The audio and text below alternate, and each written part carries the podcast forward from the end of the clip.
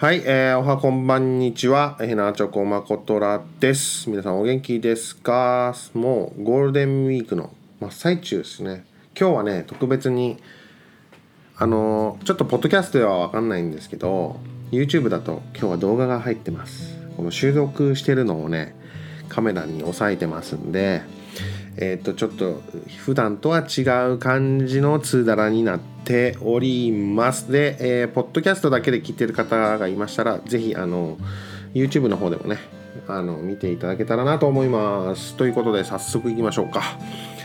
えっ、とまずお知らせからですねえっ、と旅ブログっていうのを始めたっていうあの YouTube の番外編でやったんですけどもチャンネル作っててあります。で、えー、っとですね、ツーダラの、ツーブでダラダラの、えー、チャンネルに行くとですね、リンクが貼ってあります。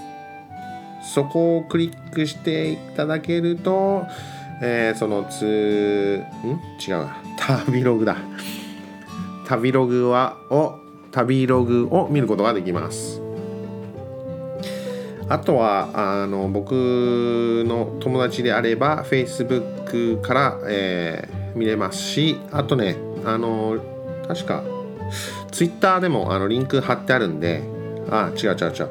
リンクをこう何て言うんだろう。リンクするようにしてあるんで、えーと、リンクからあの Twitter からでも見れるようになってます。ということです。で、えー、っと今日話すことなんですけどあのー、最近っていうか前も思ってたんですけど筆圧って分かります？筆圧。えー、っとね書く書く時に使う圧力っていうのかな？こう書くと。これでいいね動画あるといいね。こうやって書く時にこう筆圧が今のあの子供は ちょっと弱くなってるっていう話を前々から聞いたことあったんですけどそれってあの何？俺らの時代からあったよねって話。いやあのね小学生に上がる時に手紙とかもらうんですよ。その中にえー、っとね小学校の低学年は 2B あるいは B を使用するようにって書いてあるんですよ。鉛筆はね。だからあんま変わってねえんじゃねえかなって思うんですよね。昔と。で HB を使い始めたのは多分高学年かどれだろう？5年生か6年生？6年生ぐらいかな。それか中学に入るぐらいだったと思いますよ。思い出してください。あのね小学1年生から HB 使ってませんから。本当に。絶対あのね手紙もらってます。あの両親の方は。本当に。手紙をもらってであの小学1年生に上がる時に必要なものをバーって書いてリストがあってそこには鉛筆があるんですけど筆箱と消しゴムとかって書いてあるんですけどそこにかな必ずっていうか書いてありましたよ。僕らの時代は。2B か B です。覚えてます。僕覚えてます。最初から小学生の頃から HB 要は1年生から HB は使ってないです。だから変わってないんじゃないかなっていうそういう話なんですけど。どうですかね？皆さん覚えてますか？だから今の子供も俺俺が子供の頃も変わってないんじゃないかなっていう気はするんですよね。逆にあの指先が最近の子供は器用になってるような気がしますね。あのいろんなほら携帯だったりコンピューターだったりあるじゃないですか。俺らが小学生の頃なんてコンピューターなかったですからね。っていうかそのタイプライター自体もすごかったからね。ねこんなガチャガチャガチャガチャガチャだったからね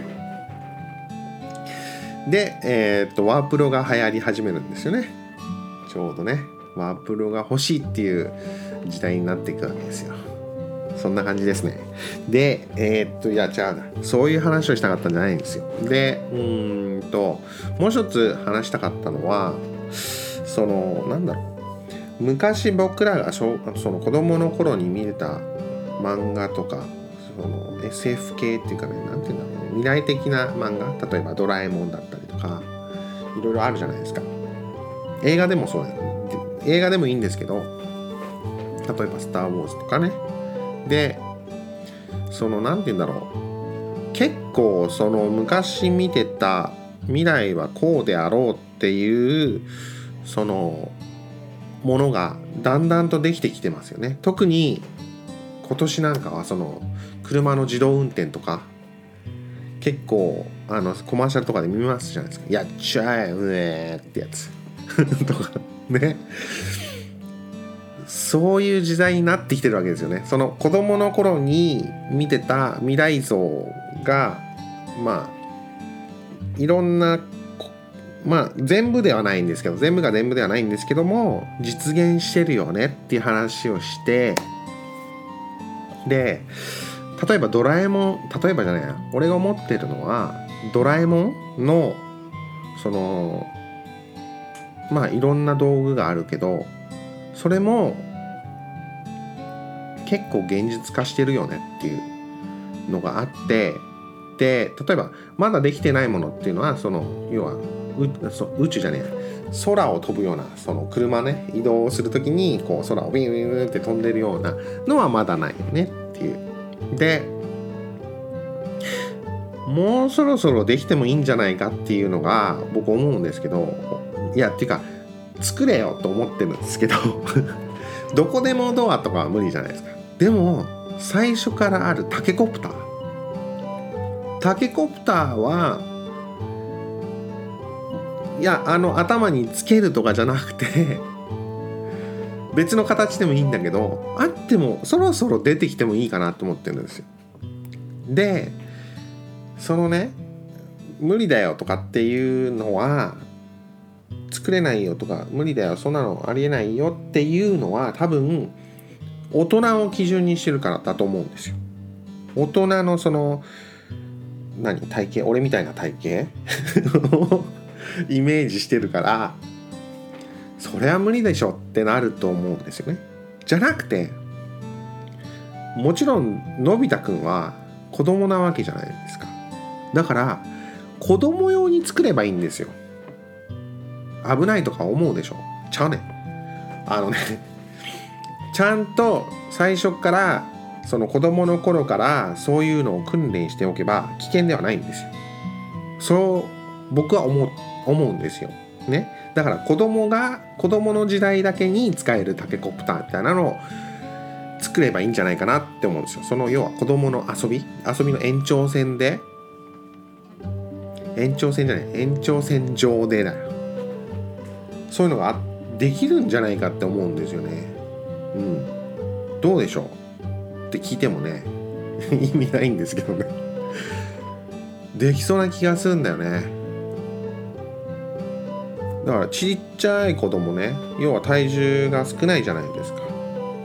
だからできるんですよ。俺らみたいに大人になったやつを基本に考えるから重たくてモーターも重たくて何で動かすの？エンジンガソリンとかってなっちゃうんだけどもっとねこうシンプルに子供のこれこれくらいのキロ数だったらできるんじゃないかなっていうふうに思うんですよ。ドローンも最近すごいじゃないですか。ドローン欲しいんですけど今。高くて買えないんですけどあの性能のいいやつはね。でまたちっちゃいやつも買いたくないじゃないですか。風で飛ばされてまたどっか行っちゃうんで。そうじゃなくて。ねドローンとかもすごいじゃないですか今。それを考えたら子供向けのタケコプターってできるんじゃないかなっていう、えー、今日はお話でした、えー、あとね33秒32秒31秒ですけどもえー、っと旅旅ログの話に戻りますけど旅ログね。旅ログね。ということで旅ログはえ、っと始まりましたんでできたらできたらでいいんですけどあの登録ボタンを押していただけると嬉しいな。っていうことです。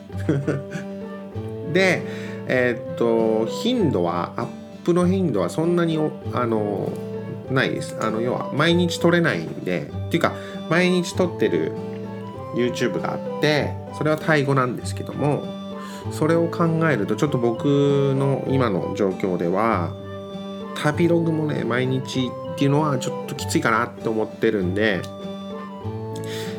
できれば毎日やりたいんですけどできるだけ頻繁にアップしますんであのぜひぜひ登録していただけたらなと思います。ということで、えー、今週も聞いてくださいましてありがとうございます。えっ、ー、と今ね株株見てるんですよここ株ね株の画面が出ててここからは見れないねこのカメラからは見れないんだけどこう株を見つつまだ始まってないんですけども株を見つつここでお別れをしたいと思います。では、えー、また来週お会いしましょう。さようなら。